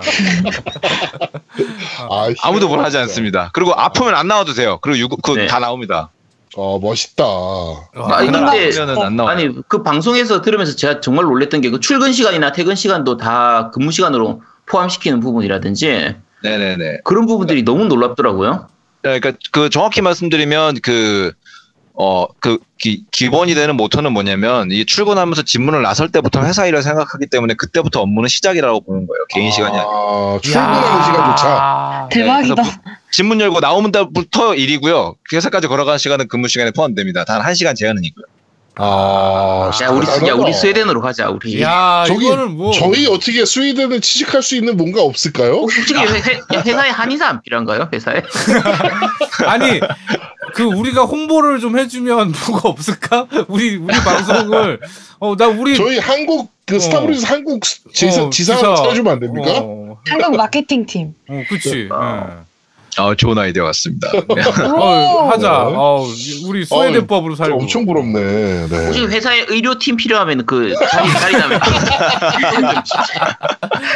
아, 아, 제가 약상잔 있는데. 네. 제가 지금 사실은 궁금한 게 딱 두 가지가 있었는데 그 네. 음악 관련된 건데 저도 게임 음악을 했으니까 네네네. 예. 음악 같은 거에 그런 아티스트에 대한 대우는 어때요? 쉽게 말해서 저희 우리나라 게임 음악 아시겠지만 아티스트들을 굉장히 좀 뭐랄까 그냥 되게 헐값을 많이 쓰거든요. 게임 음악 같은 경우는 더더욱 유명 아티스트보다는 혹시 네. 이런 풍조는 어떻게 되나요? 그 해외 쪽에서는? 어, 그, 그, 뭐, 게임 배경음이라든지 효과음 이런 음악 그렇죠. 쪽 작업하시는 예. 분들 말씀하시는 거죠? 예, 예, 그렇죠, 그렇죠. 그, 극명하게 비교되는 케이스는 제가 전문가는 아니라서 뭐, 퀄리티가 어떻다 이런 얘기 말씀 못 드리는데, 네네. 극명하게 비교되는 건 저희 지금 스튜디오에 있는 사운드 하시는 분들은 각자 개인 방이 있습니다. 아 회사 음. 내부에서 아, 네, 각자 개인 사무실이 있습니다. 그분들만 따로. 음. 아. 사운드 작업하셔야 되니까. 그 방 안에서 하십니다. 그러니까 사장급이 되지 않는 이상 가질 수 없는 개인 오피스를 사운드 하시는 분들은 다 가지고 계십니다. 아, 와 이게 국내는 대부분 다 외주로 외주 주잖아요. 네, 외주 줘요. 외주. 외주거나 그냥 자리에서 그냥 그 되게 그쵸. 조그만 기계 가지고 헤드셋 끼고 하시죠. 네. 아, 아니 뭐 공통으로 사용할 수 있는 그런 녹음 스튜디오가 대기업 정도 되면 있는데 네. 그쵸, 그쵸, 그쵸. 개별적으로 뭐 예, 그런데 뭐 게임 퀄리티 신경 안 쓰고 뭐 오로지 그 비즈니스 모델만 신경 쓰니까요. 음.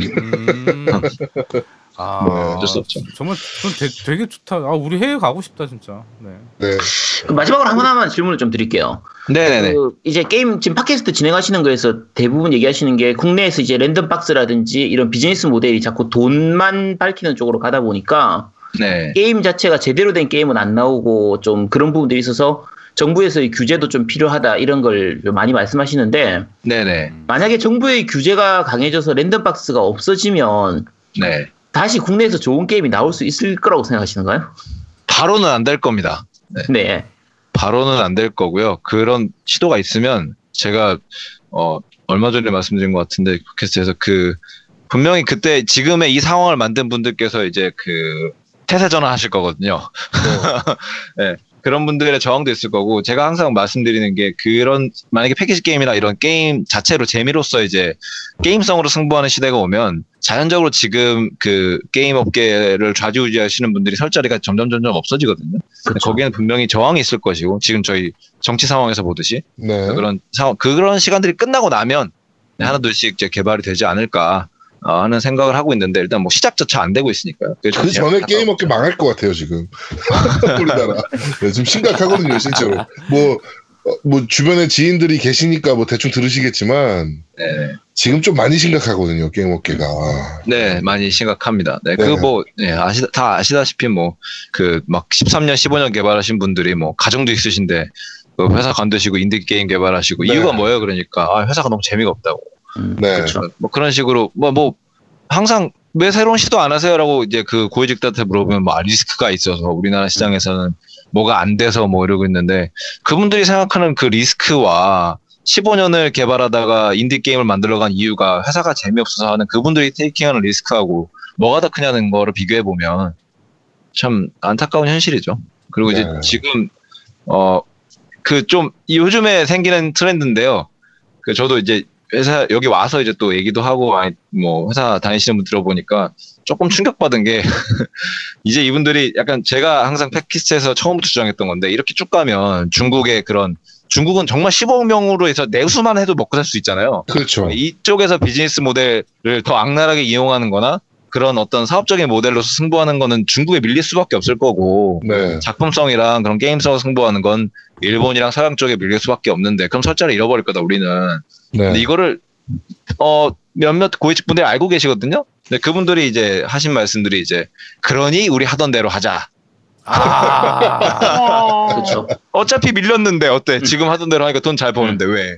바꿀 음. 이유가 뭐야? 개멋있어. 우리가 지금 간다고 할 수 있을 것 같아? 약간 이런 식의 움직임이 있는 것 같더라고요. 그래서 좀 진짜 네. 예, 충격을 먹었죠. 네. 자, 어, 우리 어, 개발자 K님 워- 어, 오버킬 워킹데드 저희가 어, 방송 소개하는 그런 유튜브 영상도 좀 같이 띄울 텐데 어, 오버킬 워킹데드를 개발하고 계신 우리 개발자 K님과 긴 시간 인터뷰를 좀 가졌습니다. 어, 3주간 한국에 계시고 또 2주 동안 또 나오신다고요? 네, 결혼식 하러 옵니다. 아, 결혼. 결혼이 잡혀 계시군요. 네. 아, 그러면 저희가 화환이라도 좀 보내겠습니다. 아, 네, 그- 아유, 감사합니다. 저희 그 이메일 주소나 아니면 노우미한테 저거 주세요. 그 뭐야 예식장 그거 주세요. 공첩장 네. 주시고 네, 청첩장 주시면 저희 쪽에서 뭐 가든 아니면 뭐 그 화환이라도 좀 보내든 뭐 이렇게 하도록 하겠습니다. 아, 아유, 그 감사합니다. 사회를 한번 봐드려 세아두목이. 아이 사회는 이미 친구분들이 섭외가 돼 있을 거고 어, 내가 사회 볼 수는 없지. 그거는 어 하여튼 뭐 어, 하여튼 오버킬 워킹 데드 개발자 K님 어, 저희 언제 소주 한잔 하시죠? 네, 알겠습니다. 뭐 네. 소주, 맥주, 네, 뭐 맥주를 더 좋아합니다만. 네, 그럼 맥주로 하시죠. 네. 알겠습니다. 네, 네. 감사합니다. 자, 늦은 시간까지 고생 많으셨습니다. 고맙습니다. 네, 네, 감사합니다. 네. 고맙습니다. 감사합니다. 자, 오늘의 마지막 코너입니다. 뉴스를. 씹어먹는 사람들. 질겅질겅. 음, 질겅질겅. 지강지강. 자, 오늘 분량이 미친 듯이 넘쳐서 저희가 어, 사실 오늘 에피소드의 제목 자체가 키류의 식도락 얘기였는데 어떻게? 어, 이 요거 같이 극투 리뷰를 저희가 다음 주로 좀 미뤄야 될 것 같습니다. 네, 다시 근데. 네. 그 얘기는 하죠. 그 저기 왜 식도락인지를 어, 그 얘기는 해야지. 아니야, 그게 용과 같이랑 얘기가 돼야 돼. 아, 그래야 그래? 그래? 재밌는 얘기라. 네네네. 다음 이게 원래 다, 음주 식- 제목은 식도락, 어. 그러니까 식도락으로 여기저기 먹다 보면 먹을 게 많아서 네. 동경도 가야 되고 이제 오사카도 가야 오사카도 되고 가야 되고. 많이 바빠요. 그래서 다음 네. 주에 다음 네, 주에 다- 네, 말씀드리도록 다음 주에 에피소드 제목은 용과 같이인데 오늘 용과 같이는 다루지 않는다. 네, 한번 말씀을 드리겠습니다. 자, 어, 한 주간 있었던 다양한 콘솔 게임계 뉴스를 소개해드리는 뉴스를 씹어먹는 사람들 코너입니다. 자, 첫 번째 소식입니다. 캐서린 신작이 발표됐습니다. 어, 나, 풀바디라는 어, 이름으로. 맙소사, 캐서린, 맙소사. 네, 캐서린 풀바디라는 이름으로 어, 발표가 됐습니다. 자, 우리 아제트가 이 캐서린을 한번 소개를 한 적이 있잖아요. 간단, 간단하게 우리한테요. 어, 네. 네, 네, 네. 아틀라스의 퍼즐 게임이고요. 그쵸. 네. 어. 이제 페, 그 페르소나 팀에서 만든 게임인데 네. 이게 그때 소개 한번 할 때는 이제 솔로들이 꼭 해야 되는 게임으로 그렇죠. 어. 소개를 했었죠. 이게 네. 어, 오늘 발표한 것까지 하면 이제 원래 캐서, 그 캐서린이 그 주인공 여자 이름이에요. 네, 네, 맞아요. 네. 네. 두, 두 명의 캐서린 사이. 그 보통 거기서 C 캐서린하고 K 캐서린으로 해서 이렇게 얘기를 하는데 네.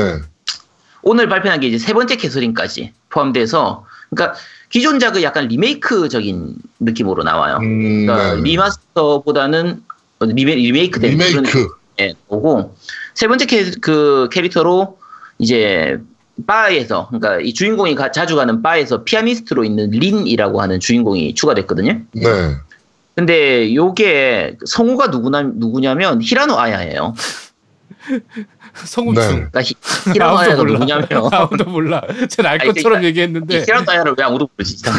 되게 유명한 건데. 그러니까 스즈미야 하루이의 우울에서 그 하루이 역을 맡거나 네. 옛날에 럭키스타에서 코나타 역을 맡았던 애예요. 아, 하루이는 모르- 알겠네요. 네. 이래도 모르겠. 자 어쨌든 하루이까지는 알겠어. 캐릭터가 어 떤 캐릭터냐면 이가 이 성우가 맡았던 캐릭터가 약간 자기만의 세상에 사는 좀 개인주의적인 민폐 캐릭터 있죠. 네. 약간 좀 약간 맹한 부분도 있는데 좀 그러면서도 약간 이렇게 주변에는 민폐 끼치고 하는 음. 그런 캐- 캐릭터라 뭐 느낌상 약간 소악마 같은 그런 느낌? 네. 요런 캐릭터가 그러니까 요 성우를 썼다는 걸로 추측컨대 아마 이 주인공 캐서린 세 번째 캐서린 캐릭터도 좀 그런 네. 그런 류가 아닐까라고 네. 생각이 되는데 그건 나와봐야 알 수 있는 부분이고요. 그렇죠. 네. 네. 이게 이번에 그 리메이크 되면서 가장 좋은 부분이 전작 같은 경우에 스토리는 되게 좋은데 이게 퍼즐 게임이다 보니까 중간에 퍼즐에서 막히면은 아예 진행을 못하는 경우가 생겨요. 그렇죠. 네. 네. 근데 이제 이번 작 같은 경우에는 그 부분 때문에 퍼즐 그거의 나- 퍼즐 액션이 추가되거나 난이도를 좀 약간 조정할 수 있는 그런 게 있는 것 같더라고요. 네. 그런 게 추가되는 것 같아서 전작에서 너무 어려워서 못했던 분들도 요거는 아마 할 수 있지 않을까 싶고요. 네. 근데 마찬가지로. 스토리가 스토리가 되게 좋다고 하셨는데 저 이거 읽어보니까 되게 웃기던데. 무슨 어. 사귀는 사람이 있으면서 바람을 네. 피웠는데 그 사람이 살아남으려는 연애담 이렇게 써져 있던데. 아 근데 그게 어, 이제 뭐 꿈속에서 뭐 하는 이게 무슨 건데 스토리야? 그게 하여튼 재밌어. 진짜 재밌어요. 그거 저도 즐겨 했는데 나중에 이거 발매되면 우리 어. 아이양이 게임 해보고 리뷰하면 되겠네요. 네 알겠습니다. 네. 네. 플스4랑 비타로 발매할 예정입니다. 그게 아까 그 아제트님 얘기하신 것처럼 그 난이도보다는 그 시간에 쫓기는 게 문제야. 그쵸. 어, 그러니까 그게 난이도지. 하여튼 그게 음. 와 시간이 쪼여오면서 그 점점 그 퍼즐 하나씩 하나씩 밑에 무너지는 거 그것 때문에 굉장히 난이도가 어려워요. 그래갖고 어, 이제 퍼즐 자체- 좋아하는데 퍼즐 자체는 간단해요. 밑에서부터 음. 꼭대기까지 올라가면 끝이에요. 어. 근데 꼭대기까지 올라갈 때 중간에 여러 가지 난관이 있고 밑에서부터 애기가 이렇게 쫓아 올라와요. 양. 어쨌든 어. 이게 쫓아오는데 그거를 도망치면서 이렇게 가는 부분이고 음. 스토리 부분에서 남자 그러니까 주인공이 남자이기 때문에 여, 여자들이 하면은 그거를 충분히 공감을 못할 수도 있긴 한데 네. 결혼 적령기에 있는 남자들이라면 누구나 느낄 만한 공포를 게임으로 주고 있어요. 그렇지. 어? 네. 그래서 솔로들은 꼭 해보셔야 되는 게임이니까 네. 네 강추입니다. 어, 이번 크리스마스 때 혼자이신 분들 요 게임은 나중에 출시하면 꼭 하셔야 됩니다. 음, 그렇지. 네. 자, 어, 두 번째 소식입니다. 디트로이트 비컴 휴먼. 어, E3 때 공개됐던 게임이죠? 네. 한글화가 확정됐습니다. 어. 네. 이건 뭐 한글화 될 거라고 예측은 했었죠. 네, 대상, 대충 예상을 했었는데, 네. 2018 캠퍼스 라이프 엑스포에서 한글 지원이 확인이 됐습니다. 음. 그래가지고, 어, 공식 발표는 아니었는데, 거기서 한글이 나와버렸어, 게임에서. 그래가지고, 빼박 빼박. 어, 어, 네. 빼박 그냥 한글화라고 보시면 될 것 같습니다. 아, 근데- 이게 이게 개인적으로 엄청 기대 중인 게임이거든요. 그렇죠. 네. 네. 근데 요새 좀 불안한 게 그렇게 한글화가 나와도 빼는 데가 있어가지고 여기는 아이. 뺄 수가 없어. 이게 네. 제작사가 퀀틱 드림인데 음. 네. 내나 전작이 헤비레인이나 비욘드 투 솔즈를 만들었기 때문에 네, 네, 네. 그러면 네, 음, 네, 한글화 네. 뺄 일이 없죠. 네, 소니 first예요. 음, 네. 네, 그러니까. 그러면 나오 한글화라고 봐야죠. 네네. 자, 다음 소식입니다. 지구방위군 5가 발매를 했네요. 저는 몰랐는데. 어, 그 네. 명, 그것도 어. 명작이지. 그 저기. 네, 디쓰리 퍼블리셔의 음. 지구방위군 5가 발매를 해서 아마존에서 평이 엄청나게 좋습니다. 음. 네. 네, 뭐 보니까 어 스토리가 튼튼하다. 음. 이게 사실 저거잖아요. 그 스토리, 스토리 보는 게임이 아닌데. 네, 이건 사실 스토리 보고 나면 이런 게임이 아닌데 스토리가 튼튼하다. 전술한 대로 tu- tutori, tutorial이 있으며 고정 아군 캐릭터도 소수지만 있다.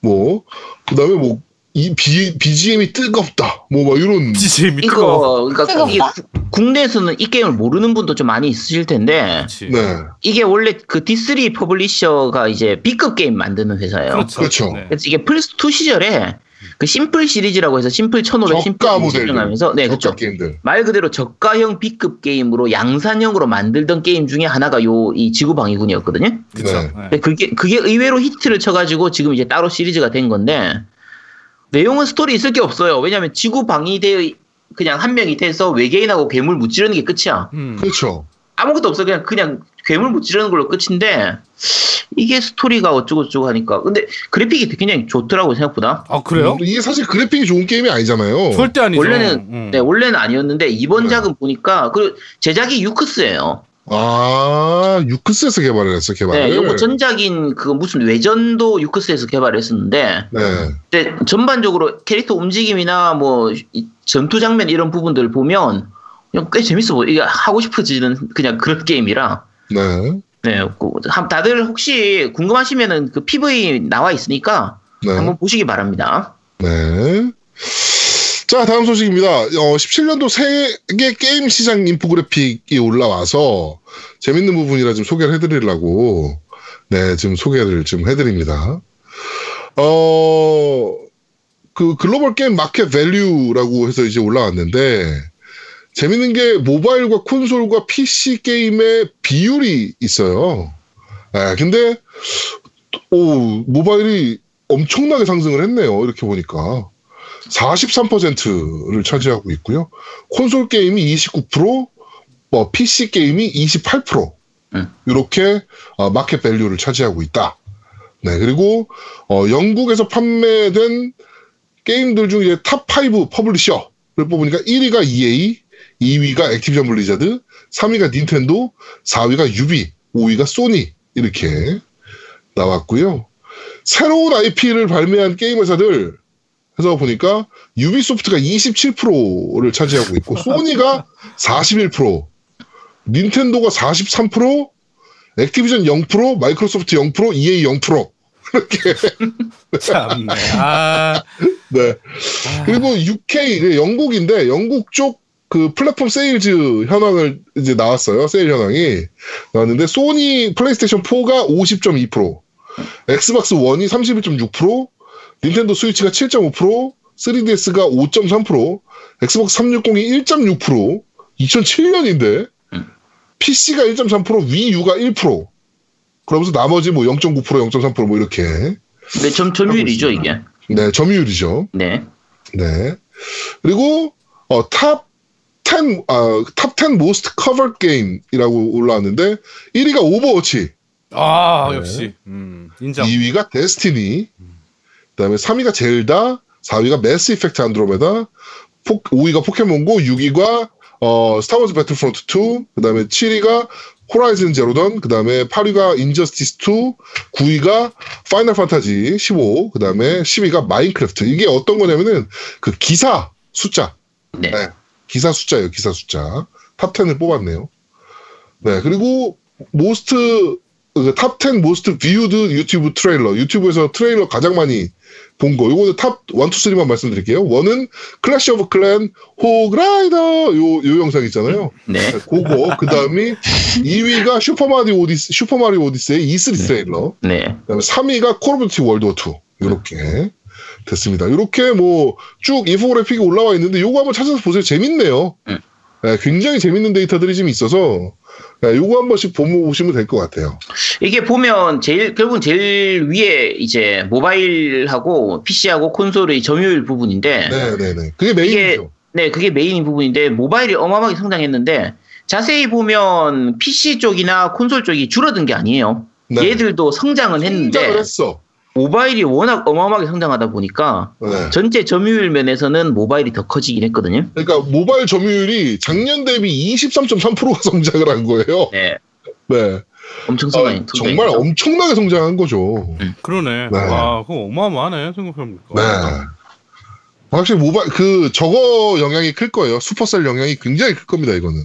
음. 네, 글로벌적으로 보기 때문에 아마 슈퍼셀의 영향이 굉장히 클 거라고 보고. 물론 있습니다. 이제 어느 정도는 리니지 M이나 리니지 레볼루션도 저기에 포함이 돼 있긴 그렇죠. 한데 포함이 되겠죠. 아, 좀 씁쓸합니다. 네. 아까 그런 인터뷰 하고서 이런 대화로 보니까 좀 짜, 짜증나긴 하네요, 개인적으로. 네. 음, 그러네요. 네. 자, 어, 여섯 번째, 아, 다섯 번째 소식입니다. 몬스터 헌터 월드에 대한 소식인데, 스토리 모드 플레이 타임이 40에서 50시간 정도 된다. 음. 라는 소식입니다. 보통 원래 이 정도 하죠. 네. 원래 근데 이거보다 더 하잖아요, 소재 고에 대해서. 그거는 이제 스토리 모드 말고 네. 노가다 뛰는 게 200시간, 300시간 들어가는 거고 네, 그렇죠. 스토리 모드만의 플레이 시간은 한 40시간, 50시간. 보통은 그 정도쯤 걸렸었죠. 네, 그리고 감독 자체가 이제 이 정통 이제 몬스터 헌터다 보니까 음. DLC가 다 무료였잖아요. 네네. 예, 그 여기도 이제 무료 업데이트 및 주간 quest를 통해서 출시 후에 더 많은 활동을 할 수 있다. 그렇죠. 뭐 이렇게 공개를 했다라고 합니다. 네. 몬헌은 저희 또 4인 co-op 해야죠, 이거는. 어 해야죠. 자, 이건 이건 이건 네. 해야죠. 네, 네, 이건 4인 해야죠. co-op 방송 또 해야죠, 이거는. 네, 방송도 네. 해야 되나요? 네. 네, 그렇죠. 4인 co-op 방송 해야죠, 이거는. 네. 자, 그리고, 어, 다음 소식입니다. 타이탄 퀘스트가, 어, 한글화가 확정이 됐습니다. 이게 굉장히 오래된 게임이거든요, 타이탄 퀘스트가. 그렇죠. 이게 디아블로 2 나오고 나서 확장팩 나오고 그 뒤에 나왔었으니까. 네, 이거 엄청 진- 오래된 게임이에요. 네. 이게 뜬금없이 갑자기 나오, 발매를 결정을 했는데 한글화가 결정이 됐습니다. 이게 작년이었나 그 확장팩이 나왔거든요. 네. 그래서 고부고하고 합본해가지고 이렇게 해서 나온 걸 나올 걸로 보이기는 하는데 네네네. 이게 디아블로 같은 경우, 그러니까 디아블로 3로 얘기할게요. 디아블로 같은 경우에는 이제 콘솔용으로 이제 콘솔용 디아블로하고 PC용 디아블로하고 이, 이 유저 인터페이스가 완전히 달라요. 그러니까 콘솔용은 joypad에 적- 좀 최적화시켜가지고 아예 게임 자체를 바꿔버렸기 때문에 네. 그렇게 만들면 괜찮은데 이게 타이탄 퀘스트 같은 경우에는 기본이 PC판을 기본으로 하다 보니까 콘솔용으로 할 때 이게 재미가 있을까 조금 걱정되기도 하거든요. 이것도 바꾸겠죠. 디아블로 많이 참고하겠죠. 아 근데 그렇게 바꾼다고 해도 지금 와서 이걸 왜 하는지가 너무 오래전 게임이라 이거 자체가. 그렇죠.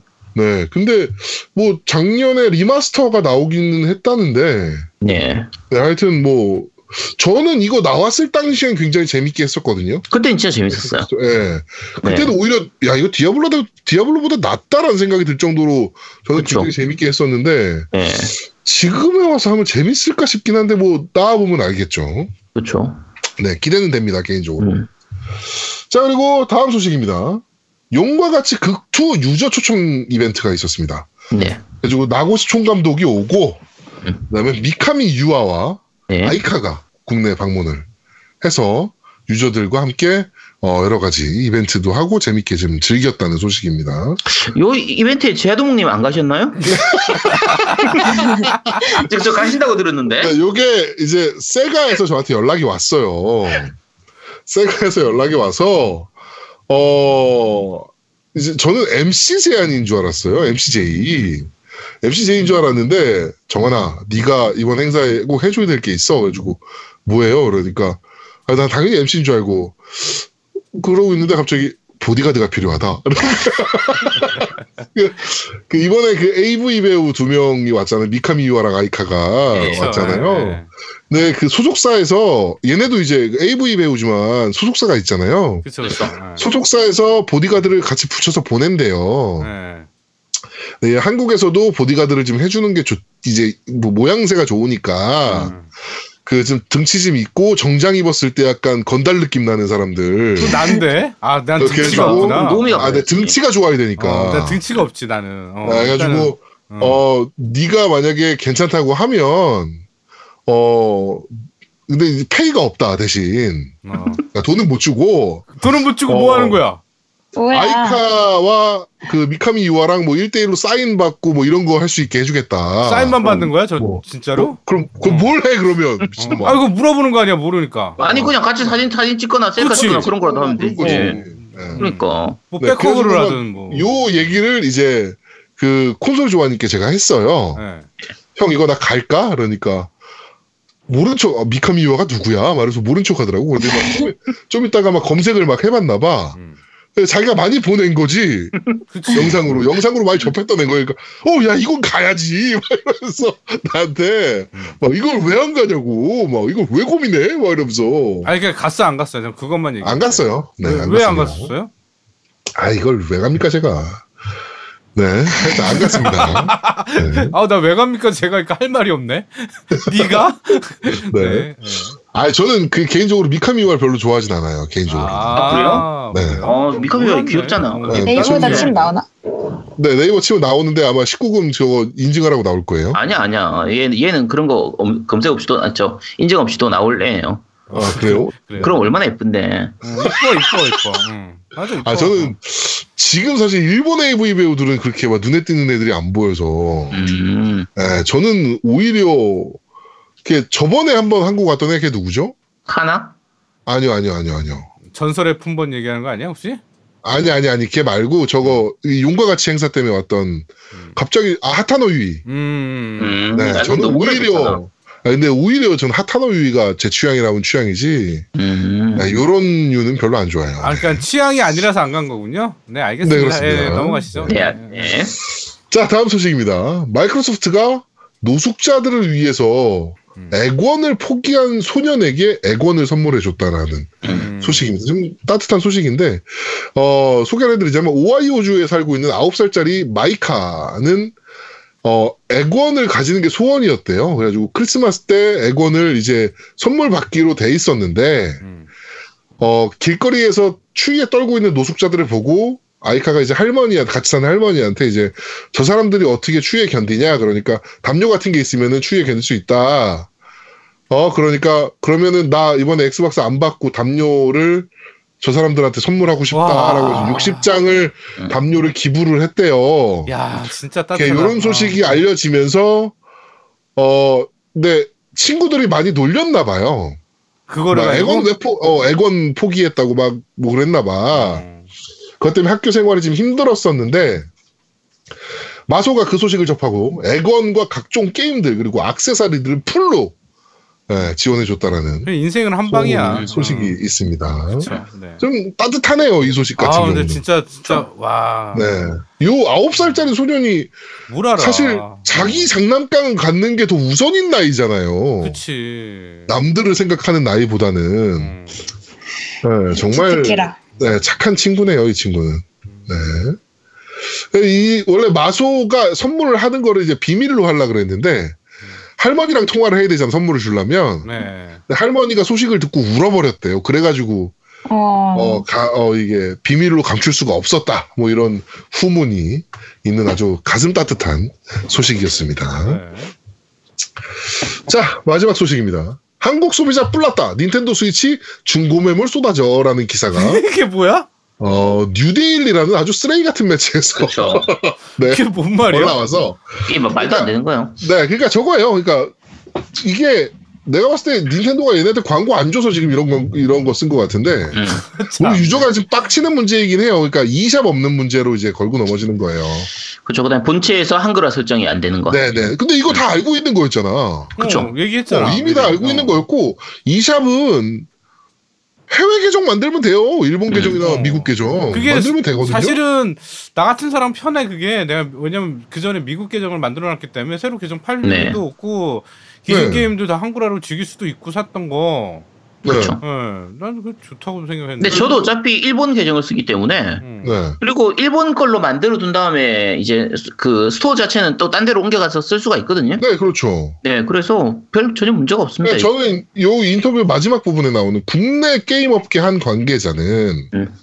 한 게임사의 차기 콘솔이라고 하기엔 출시 국가에 대한 이해도와 배려가 터무니없이 떨어져 보인다면서 유행과 이슈가 맞아 떨어져 국내에서도 판매량이 늘며 긍정적인 효과를 보이는 듯했지만 현재 상황에서는 롱런할 수 있을지 장담하기 힘들 것이라고 지적을 했다.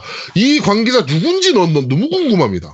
이게 지금 아 위유 그러니까 앞에 위유 같은 경우에는 아직 정발조 조사도 안 됐단 말이에요. 네, 그러면은 이 지금 스위치가 아직 본체 설정상 한글화가 안 되는 부분이라든지 이샵이 안 되는 부분은 아직 안 되는 거지 아마 되긴 될 거예요. 그러니까 이 되긴 샵은 시간이 좀 많이 걸리긴 할 거예요. 걔네가 그쵸. 준비해야 될 게 생각보다 많아요. 우리나라에서 서비스를 하려면. 그렇죠. 네, 그래가지고 시간이 좀 많이 걸리긴 할 건데, 이게 어떻게 보면 스위치 자체가 굉장히 빨리 발매됐기 때문에 네. 우리가 예상했던 것보다 정발 시기가 좀 빨랐단 말이에요. 왜냐하면 해외에서도 지금 물량이 없어서 난리인데 그렇죠. 국내에서 이 정도 물량을 가지고 와서 할 거라고는 생각도 못 했었거든요. 네네. 근데 어떻게 보면 지금 중고물 매물 쏟아지는 건 이 뭐 소비자들이 뿔난 게 아니고 그냥 대팔렘들이 샀다가 생각보다 물량이 많아가지고 안 팔리니까 그냥 그거 중고로 파는 걸 수도 있어요. 그것도 그거고요. 제가 봤을 때 마리오 오디세이 엔딩 보고 파는 애들인 거예요.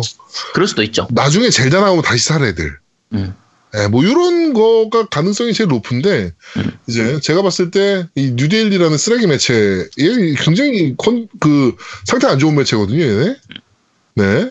이딴 데서 기사 나왔으면 어, 혹시 그런가 할 텐데 네. 어, 뉴데일리는 그냥 뭐 저- 전혀 신경 안 써도 됩니다. 거의 미디어 워치급의 매체라. 예. 네, 하여튼 어, 이뭐 이런 뉴스가 올라왔네요. 송승근 기자라는 분인데 얘 뭐 닌텐도 써보기나 했나 싶네요. 네. 다른 기사 보기 보면은 게임에 대한 기사는 단 한 건도 없어요. 아, 있네요. 네. 리니지 M 대만 오픈마켓 매출 순위 1위에 올라. 음, 요거 광고 하나 주나 있고. 보네. 어, 그치. 그쪽에서 돈 줬네. 넥슨 소확행 어, 프로그램 눈길 스트레스 낮추고 자존감 올리고 뭐 이런 거 좀. 광고 주는 애들 거잖아요 다 이게 음. 네 그러니까 혹시나 뉴델리 어떤 회사인지 모르면 그냥 간단하게 하면 극우 우익의 뉴라이트 그냥 그쪽 단체에서 만든 그 회사라서 그런 신문이라서 무시하시면 됩니다. 그냥 저 어버이 연합 지원해 주는 데라고 보시면 돼요 네, 그런데요. 네, 간단하게 생각하시면 그러면 됩니다 네. 자 오늘 뉴스는 여기까지 진행하도록 하겠습니다 네. 자 게임더프상 74화 키류 없는 키류의 식도락 여행 그림과 편 야, 여기서 모두 마무리하도록 하겠습니다. 어, 아까 말씀드린 대로 저희가 원래 오늘 용과 같이 리뷰를 했어야 되는데 지금 분량이 너무 넘치는 관계로 네, 그렇죠. 예, 여기까지만 저희가 진행을 하고 저희가 다음 주에 녹음할 때 어, 키류의 식도락 여행을 한번 떠나보도록 하겠습니다. 네. 기대하셨던 분들께 다시 한번 죄송하다는 말씀을 좀 드리고요. 어, 크리스마스 끝나고 이제는 어, 저희 방송 들으실 때는 크리스마스가 끝난 상태니까 정말 이제 일주일밖에 안 남았습니다. 음. 네, 2017년 뭐 우여곡절이 많은 한 해였잖아요. 네, 정말 우여곡절이 많은 한 해였는데 어 자기 자신한테 올 한 해 수고했다 너 요런 말 해줄 수 있는 그런 마무리 하실 수 있었으면 좋겠습니다. 감동. 사실 제일 그 고생 많이 한 건 나 자신이거든요. 네. 그러니까 나 자신한테 아 올해 정말 너 수고 많았다. 뭐 이렇게 한마디 할 수 있는 그런 좀 여유 가질 수 있는 어, 마무리가 되셨으면 좋겠습니다. 네. 자, 겜더프상 74화 키류 없는 키류의 식도락 여행 용과 같이 극두 편은 여기서 모두 마무리하도록 아, 하겠습니다. 근데 아, 저- 내가 그 얘기를 하려고 그랬는데 그 우리 네. 오프닝 음악이 이번에 크리스마스로 해서 어, 네, 그러네요. 네, 네, 좀 바꿨어요. 오프닝 음악도 네. 좀, 네. 지금 분위기 좀 살렸죠? 네, 그게 네. 사실은 저 아는 그 보컬들이 부른 거예요. 저 크리스마스 네. 때 투고하려고 그래서 네. 한번 올려 봤습니다. 네. 어, 네. 네. 자, 하여튼 겜덕비상 74화 키류 없는 키류의 식도락 여행 용과 같이 극두 편은 여기서 모두 마무리하도록 하겠습니다. 저희는 다음 주에 좀 더 재밌고 알찬 콘텐츠로 그리고 정말 키류의 식도락 여행으로 여러분들을 찾아뵙도록 하겠습니다. 고맙습니다. 감사합니다. 감사합니다. 감사합니다.